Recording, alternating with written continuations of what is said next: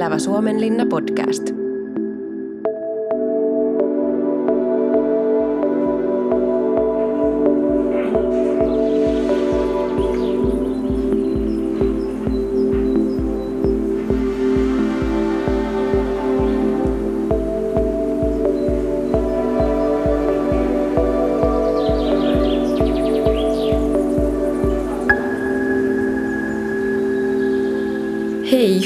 Kuulijat, tästä alkaa Elävä Suomenlinna podcast-sarja. Oikein lämpimästi tervetuloa mukaan. Minä olen Riikka Huuskonen ja mun kanssani Suomenlinnan studiolla on tänään Elävä Suomenlinna tutkimushankkeen johtaja Pauliina Latvala-Harvilahti. Moikka, mukava olla täällä. Sekä yliopiston lehtori Riina Haanpää Turun yliopiston Porin yksiköstä. Tervetuloa Suomenlinnaan. Kiitos. Te olette molemmat pitkän linjan kulttuurin tutkijoita. Mikä kulttuurissa viehättää tutkimuskohteen?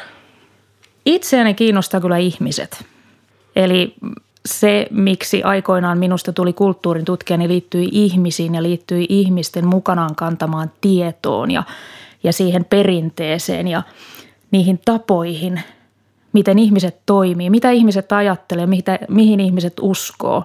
Se oli oikeastaan se, mikä, mikä sen kaiken alku oli ja siksi ehkä – ehkä juuri tämä kulttuurin tutkimus, koska se perustuu aika paljon siihen inhimilliseen kanssakäymiseen, inhimilliseen vuorovaikutukseen ihmisten kanssa. Mm. Joo, hyvä määritelmä Riina.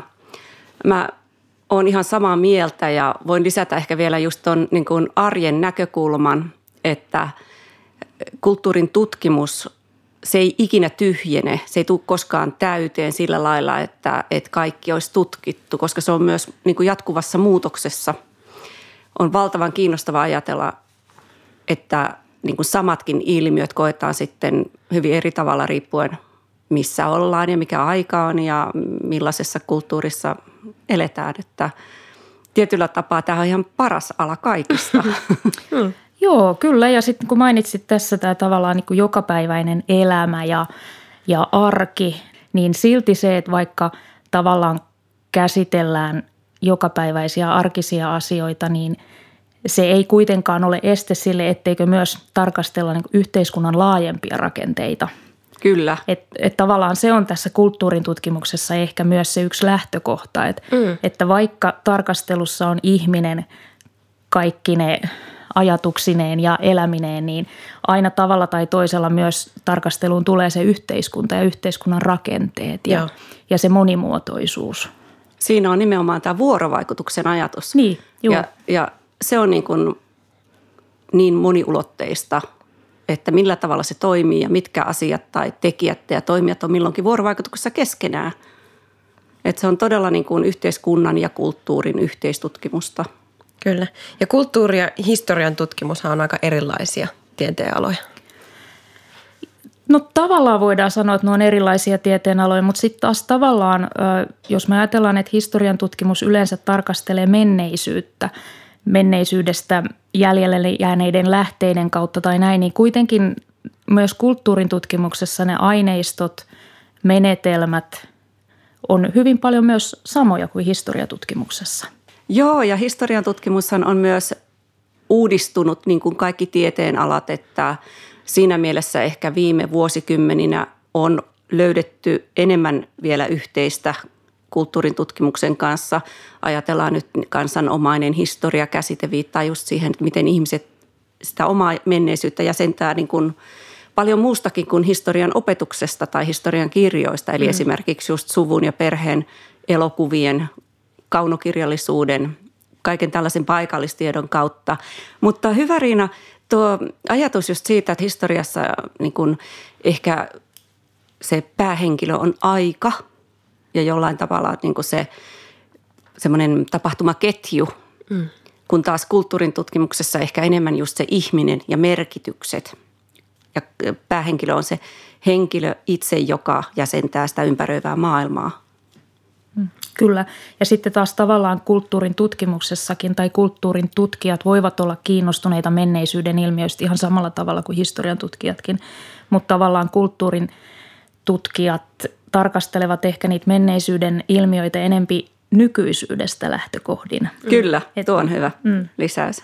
Ja, no vaikka matemaatikon ja laborantin työkalut on aika helppo kuvitella tästä käsin, mutta minkälaisia on sitten tällaisen kulttuurin tutkijan työkalut? Joo, hyvin moninaisia ja tiettyjä työkaluja on varmaan syytä mainita, jotka on niin pysynyt samoina myös. Toki esimerkiksi tämä tietokoneistuminen on vaikuttanut myös kulttuurin tutkijan työkaluihin, mutta ihmisten kohtaaminen on se kaiken lähtökohtana ja keskiössä, että se voi tapahtua perinteisesti kasvokkain.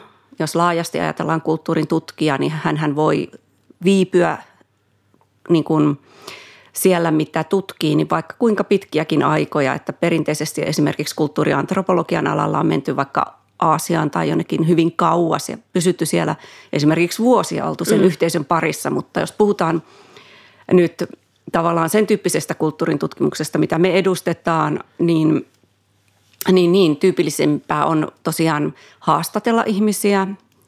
Haastattelut voi tapahtua missä tahansa ympäristössä, kouluissa tai urheilukentillä tai rockkonsertissa tai ihan missä tahansa. Mm.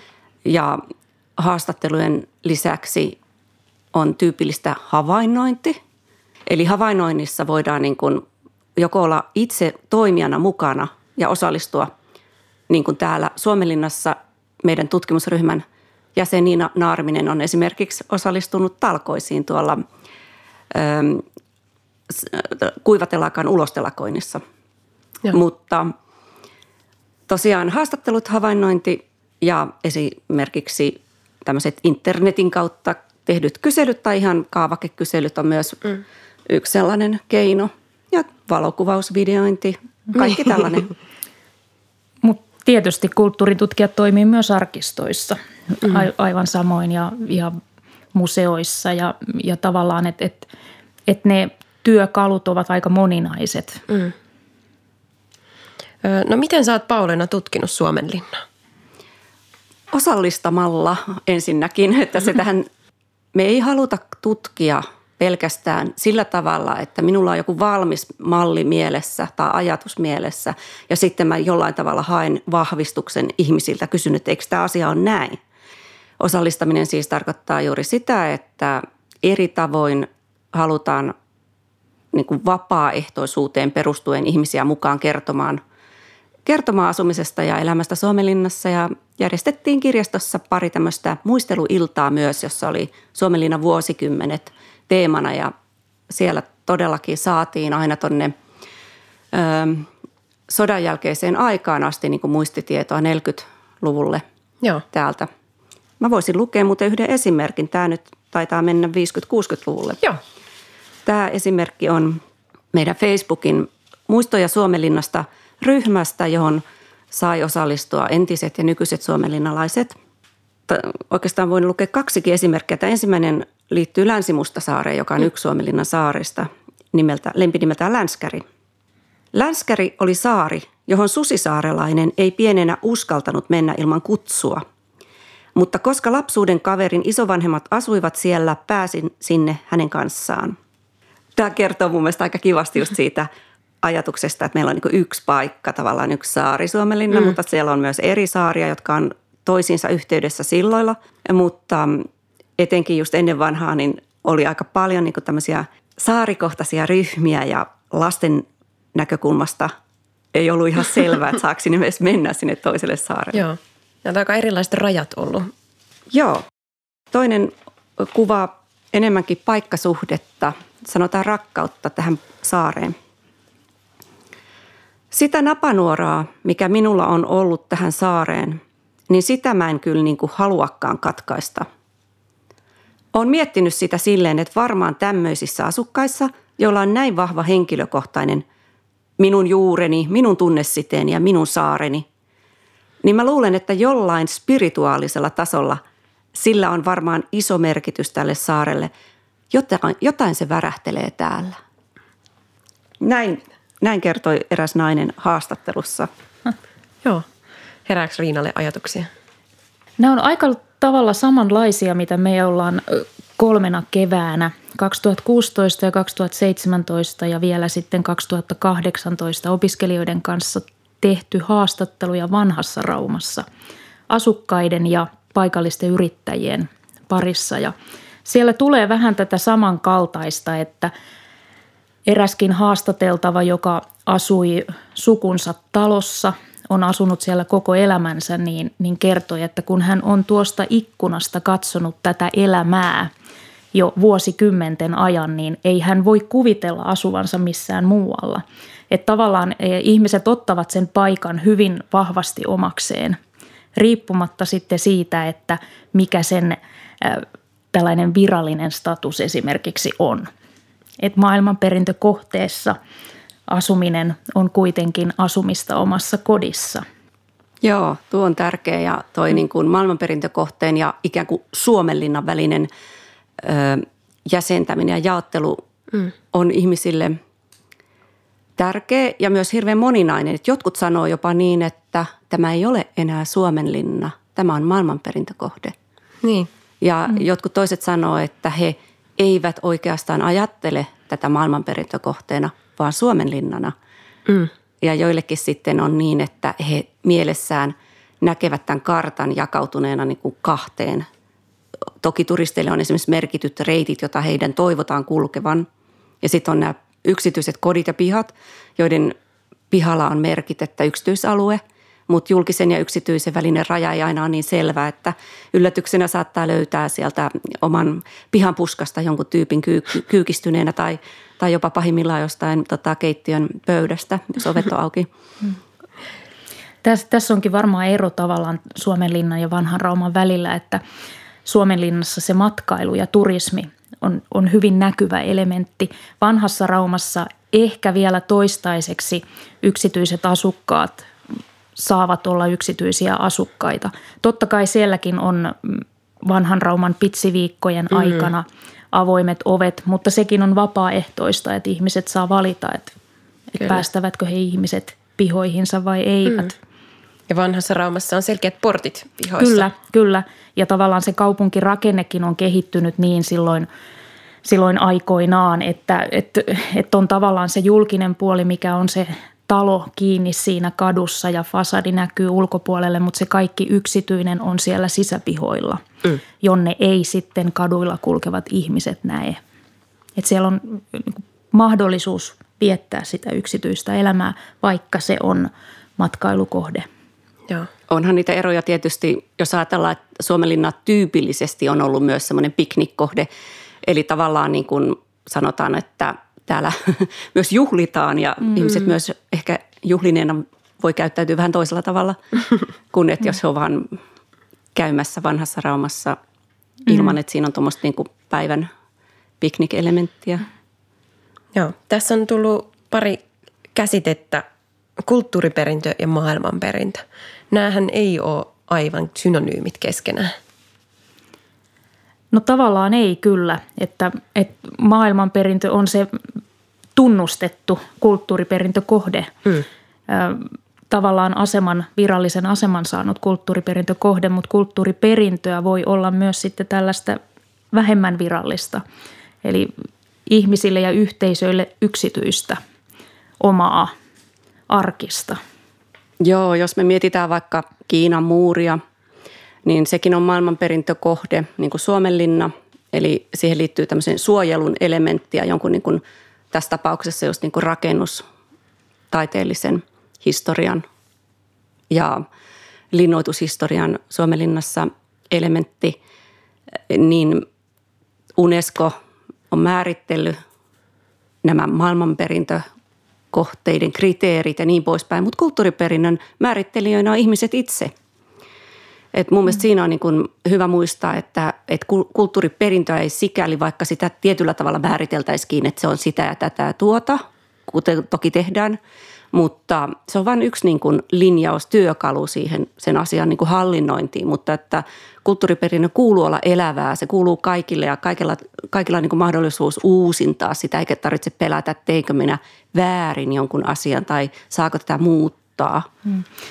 Tämä on ehkä sellainen, mihin, mihin niin kuin tavallaan varmaan tämä Elävä Suomenlinna-hanke ja myös sitten meillä nämä opiskelijoiden kanssa toteutetut kenttäkurssit vanhassa Raumassa niin kuin tavallaan tuo sen uuden aspektin, että vaikka me tarkastellaan maailmanperintökohteita, niin tavallaan kuitenkin ähm, se, mitä me siellä käydään läpi, on nimenomaan asukkaat ja asukkaiden kokemukset ja näkemykset siitä asumisesta siellä maailmanperintökohteessa.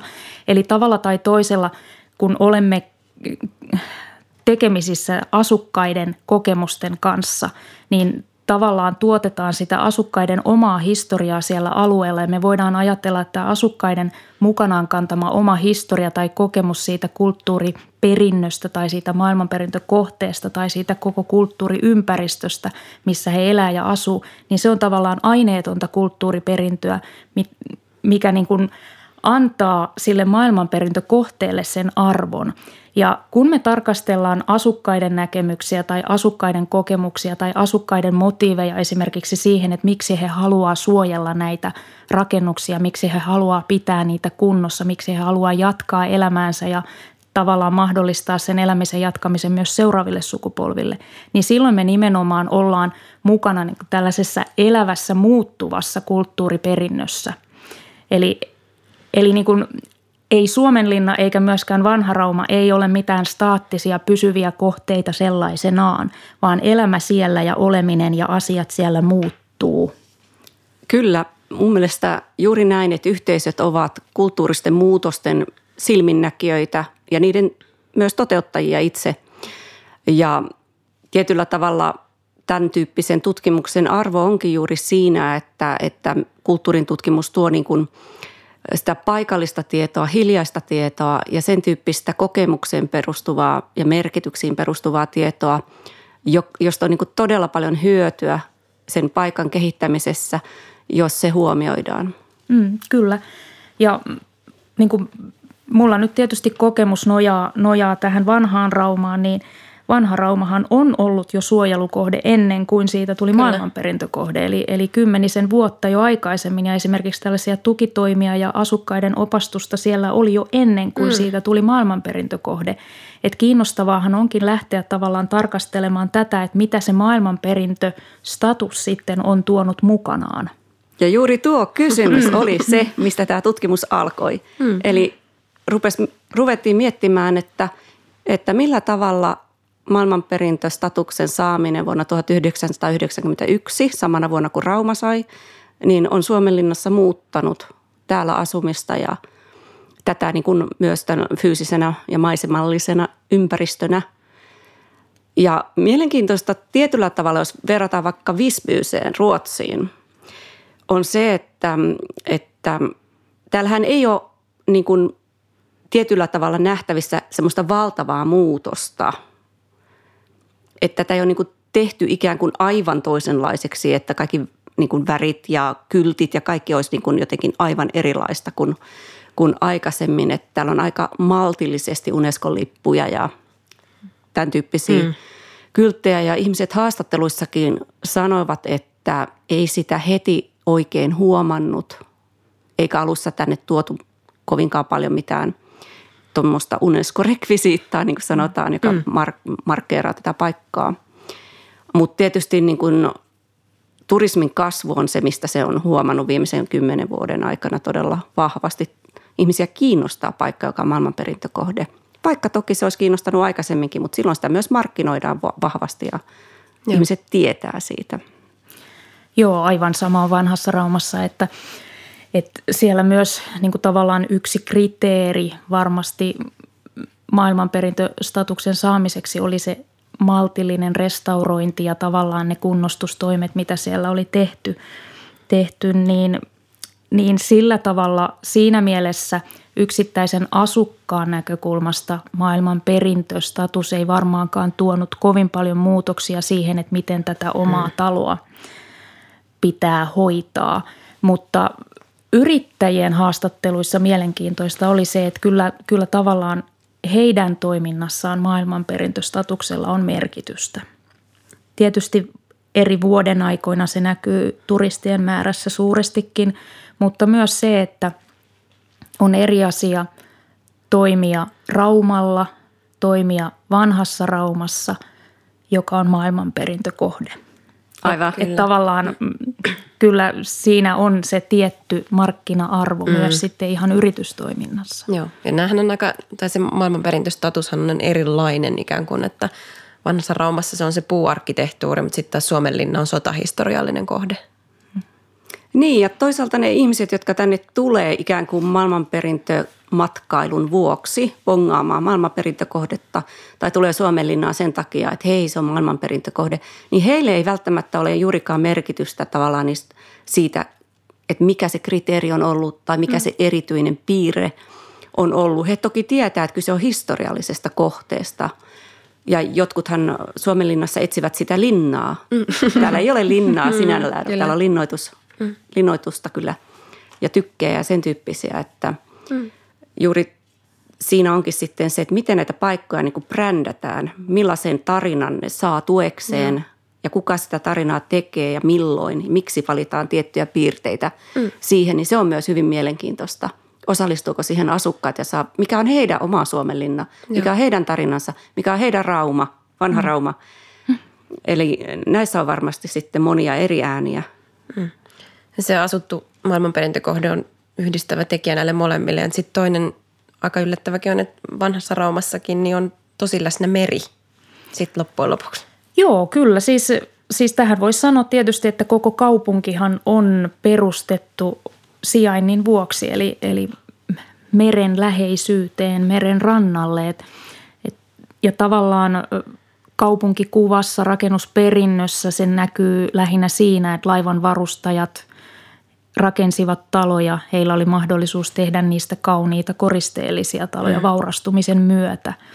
Ja näin, että, että fyysisesti meri ei varmaan nyt ehkä tänä päivänä niin selkeästi näy vanhassa Raumassa, mutta, mutta siellä on näitä elementtejä kaupunkikuvassa ja kirkon kalkittu torni on ollut merenkulkijoiden maamerkki mm. ja näin, että, että siellä Joo. tavallaan kyllä se näkyy siellä hyvin vahvasti edelleen tänä päivänä. Ihmisillä on laivakoiria koristuksena ikkunoissa Joo. ja että se merenkulkuperinne kyllä näkyy. Eli tuossa näkyy juuri tuo, että kulttuurin tutkimus tuo esiin ja pintaa myös sellaista, joka on ehkä vähän pinnan alla – ihmisten toimissa, teoissa ja sellaisissa kertomuksissa, mitä paikasta kerrotaan, niin tulee ne merkitykset, kuten meri ja sen merenkulun lähtemisen, saapumisen ja vaikutteidenkin liikkumisen perinne. Kyllä, kyllä. Kulttuuriperintöä tutkitaan akateemisissa piireissä myös kriittisestä näkökulmasta. Minkälaisia kriittisiä ääniä tähän tutkimukseen kuuluu? Tutkimus on aina lähtökohdiltaan kriittistä, näin niin kuin yliopistossa pyritään ajattelemaan ja pyritään siihen, että mitä ei oteta sillä tavalla annettuna. Mutta kulttuuriperinnön tutkimuksessa yksi niin kuin keskeinen sana oikeastaan on valta. Ja se liittyy myös niin kuin tähän, että, että ketkä saavat päättää mistäkin asiasta. Tämä ei tarkoita, niin kuin, että ihmisiä ruvettaisiin etsimään, nimeämään, vai pikemminkin tavallaan tämmöisiä niin kuin valtasuhteita, koska menneisyydestäkin aina valikoidaan vaan tiettyjä piirteitä, joita tänä päivänä esitetään tai joilla tehdään myöskin rahaa esimerkiksi palveluiden muodossa. Eli sanotaan, että kriittisen kulttuuriperinnön tutkimuksen niin kuin yksi näkökulma on pohtia esimerkiksi tämmöisiä erilaisia valintoja ja niiden taustoja ja niiden yhteyksiä, miksi juuri tällä tavalla tuodaan menneisyyttä esiin tänä päivänä, miksi ei tehdä jollain toisella tavalla ja millaisia niin kuin – millaisia kokonaisuuksia liittyy aina tiettyihin muutoksiin. Ja sitten tavallaan tähän valtakysymykseen liittyy myös se, että kenellä on valta päättää, mikä on merkityksellistä tai mikä on, on mm-hmm. tärkeää. Että, että tämmöinen demokratisoitumisen tavoite, eli tasa-arvoisuuden tavoite, että jos me ajatellaan vaikkapa nyt vanhaa Raumaa ja sitä, niitä asukashaastatteluja, mitä – olemme siellä opiskelijoiden kanssa tehneet, niin meillä pyrkimyksenä on tavallaan ollut saattaa se asukas myös tasaveroiseksi keskustelijaksi siitä, että mikä vanhassa Raumassa on merkityksellistä. Eli tavallaan nostaa ne asukkaat sieltä luupin alta keskustelijoiksi, oman asumisensa asiantuntijoiksi, mm. aivan samoin kuin sitten on näitä asiantuntijoita, jotka ylhäältä päin kertovat meille, mikä on merkityksellistä. Että tavallaan se, että mitä valitaan ja kuka valitsee, nämä on ehkä sitä kriittisen kulttuuriperinnön tutkimuksen ydinkysymyksiä. Mm. Raumaan verrattuna Suomenlinnassa ehkä ei ole niinkään nyt sitten se oman talon kunnostamisen kysymys, koska täällä on valtaosa vuokra-asuntoja, mutta täällä se kysymys liittyy enemmän just siihen, tota, täällä se kysymys liittyy eniten just historiaan ja sen esittämiseen ja sen kaupallistamiseen sekä monelta osin varmasti myös niin kuin tähän taiteen ja maailmanperinnön yhdistymiseen sekä erilaisiin niin kuin palvelujen, palvelujen ja roolien jakamisen kysymyksiin. Hmm.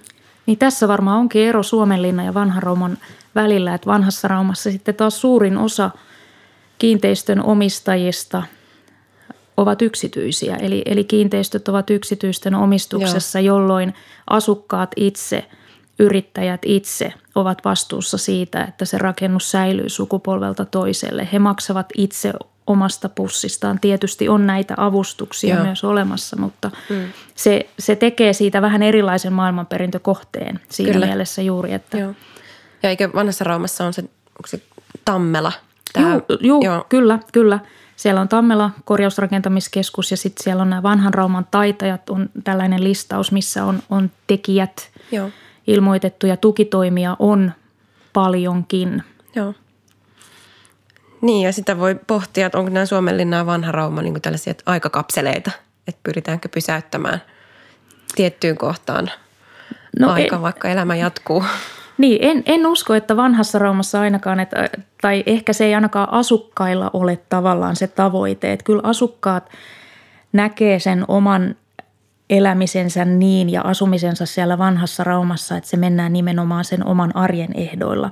Toki vaalien kunnioittaen ohjeiden mukaan korjaten, mutta, mutta kuitenkin mm. eteenpäin. Että ei ole tarkoitus tehdä siitä museoaluetta. Niin, että saadaan rakentaa vessataloon. Kyllä, sanoisin näin, että varmasti riippuu tietysti mihin sinne. Niin. Joo, ei tuommoiset ulkoilmamuseon ajatukset sovi sellaisiin paikkoihin, jossa asuu ihmisiä, joka on heidän koti- ja asuin ei. Ähm, kun kaupungin osa tai asuinalue. Että kyllä se elävä, muuttuva ympäristö on niin kuin lähtökohta, mutta toki täälläkin monet asukkaat haluaa säilyttää kaiken ihanan vanhan, arvokkaan, kauniin, niin kuin mitä täällä on, että sitähän se ei tarkoita, vaikka hyväksytään muutokset. Hmm. No tämä on varmaan just se sama, sama havainto, mikä vanhassa Raumassa on tehty, että – Kerroit tuossa aikaisemmin, että on ihmisiä, jotka vaalivat menneisyyttä, vaalivat, vaalivat sitä ja, ja se on heille elämäntapa tai se on ehkä oman ammatin kautta tullutta tietoutta siitä, miten tulee toimia ja miten, miten näitä rakennuksia tulee huoltaa.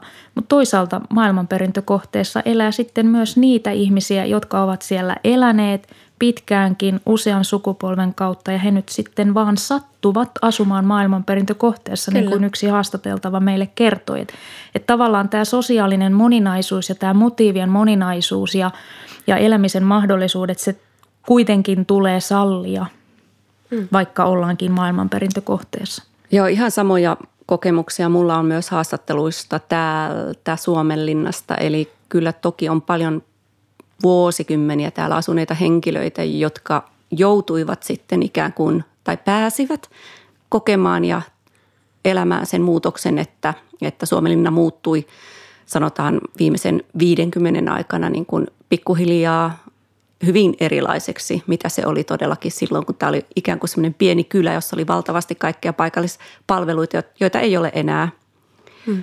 Täällä on yksi kauppa tällä hetkellä, mutta – Monesti nämä vuosikymmeniä Suomenlinnassa asuneet henkilöt ovat kiinnostuneita myös niin kuin panostamaan tulevaisuuteen ja vaikuttamaan siihen, että millä tavalla tätä paikkaa kehitetään. Ja kaupungilla ja muilla, muilla toimijoilla voi olla omat suunnitelmansa ja kaikki enää pitää sitten niin kuin yhteensovittaa.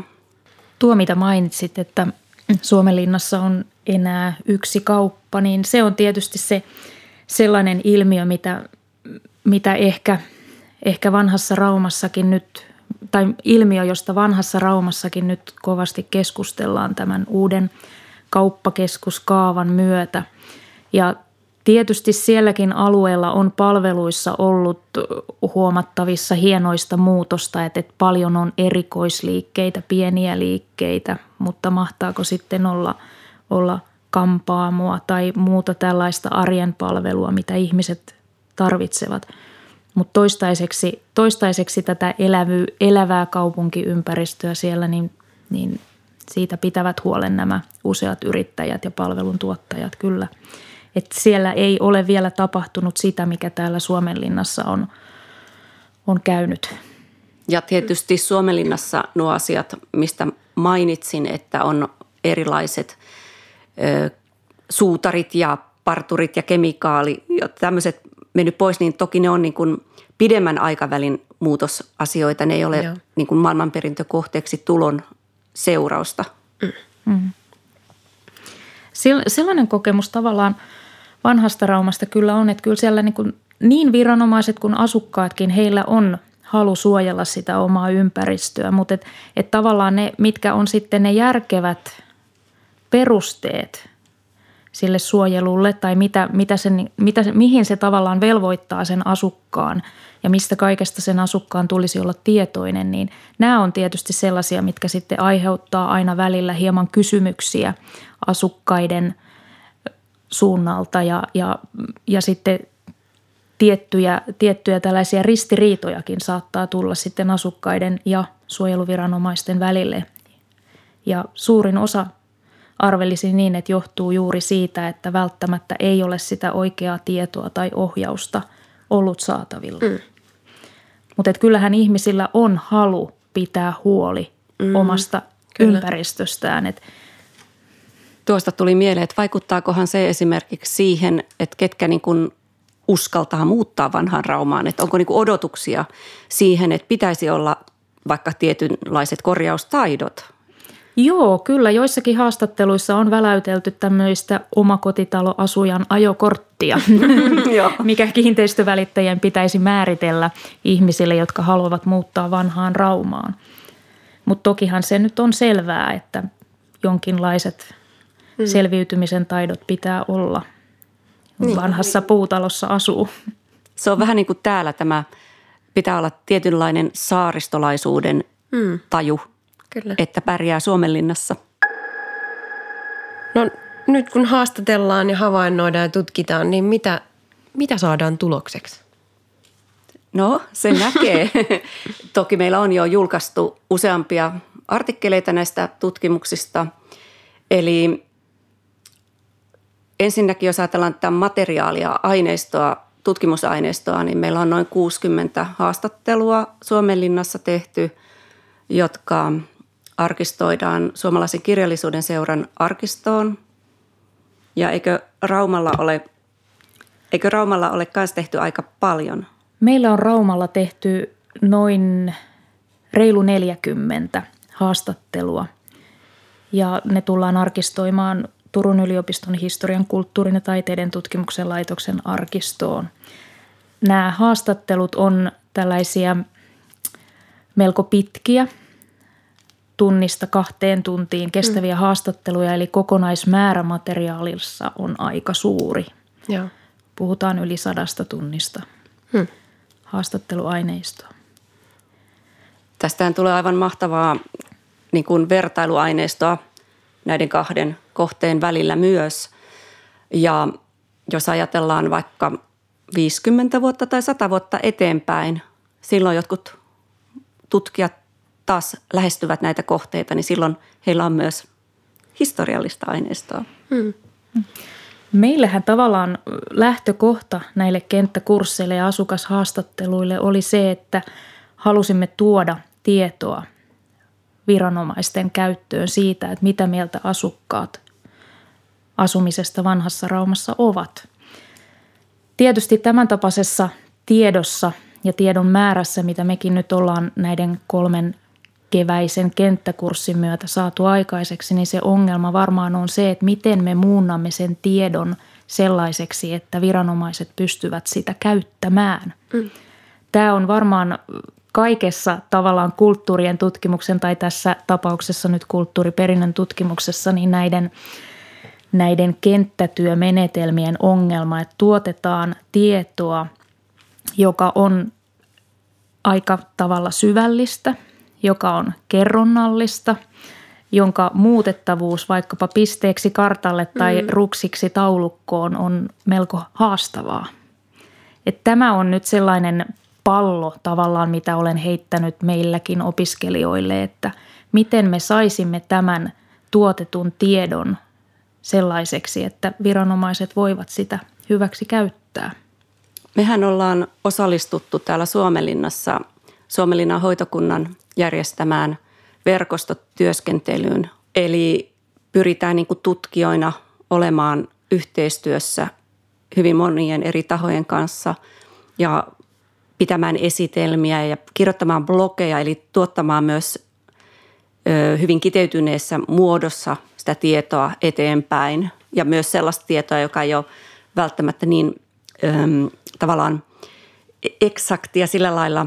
Tuotetaan niin kuin tavallaan myös näkökulmia ja ymmärrystä eri näkökulmista koottuun tietoon. Hmm. Eli kyllähän kulttuurin tutkijat on tulkkeja myös viranomaisten ja paikallisen väestön välillä sillä lailla, että koitetaan ymmärtää molempien näkökulmasta samoja prosesseja. Hmm. Kyllä, kyllä. Meilläkin vanhassa Raumassa niin on tehty hyvin läheistä yhteistyötä Rauman kaupunkisuunnittelun kanssa. Tavallaan yhteisymmärryksessä hmm. teemme tätä. Joo, ja se on hienoa, että, että he ovat kiinnostuneita tutkimustiedosta. Kyllä, ja kyllä. Kyllä mä olen huomannut, että Helsingissä on myös Helsingin kaupungin kanssa hyvää yhteistyötä. No mistä tutkija tietää, että tutkimus on valmis? Onko se valmis? Niin. Rahoitus loppuu. Niin. no tässä Suomenlinna-tutkimuksessahan lähdettiin kunnianhimoisesti rakentamaan niin kuin ajatusta pitkittäistutkimuksesta, jonka ideana on sellainen ajatuskuvio, että ensin tutkitaan pari-kolme vuotta kohdetta, sitten pidetään taukoa vaikka 7-10 vuotta ja sitten palataan uudestaan samaan paikkaan ja katsotaan, millä lailla asiat ovat nyt. Ja tämän taustalla, tämän taustalla on kulttuurin tutkimuksessa tämmöinen kylätutkimus, mitä on tehty muun muassa Pohjois-Karjalassa neljänä eri vuosikymmenenä vai viitenä, mutta se on aivan omaa luokkaansa ollut myös, että on todella kiinnostavaa niin kuin seurata niin kuin paitsi paikan päällä myös mediassa ja muussa, millä tavalla niin kuin paikkaa koskevat tulkinnat muuttuvat. Meillä myös on tarkoitus palata Raumalle muutaman vuoden tauon jälkeen jatkamaan näitä asukashaastatteluja ja sitä on myös meiltä toivottu. Joo. Että ikään kuin tältä erää valmista, mutta ei kuitenkaan sitten. Jatketaan myöhemmin. Kyllä. Okei, kiitos Pauliina ja Riina, että olitte meidän vieraana. Kiitos. kiitos. Podcast-jakson lähdeluettelo löytyy jakson kuvauksesta sekä Elävä Suomen linna somekanavista. Podcastin on rahoittanut Tieteen tiedotus ry.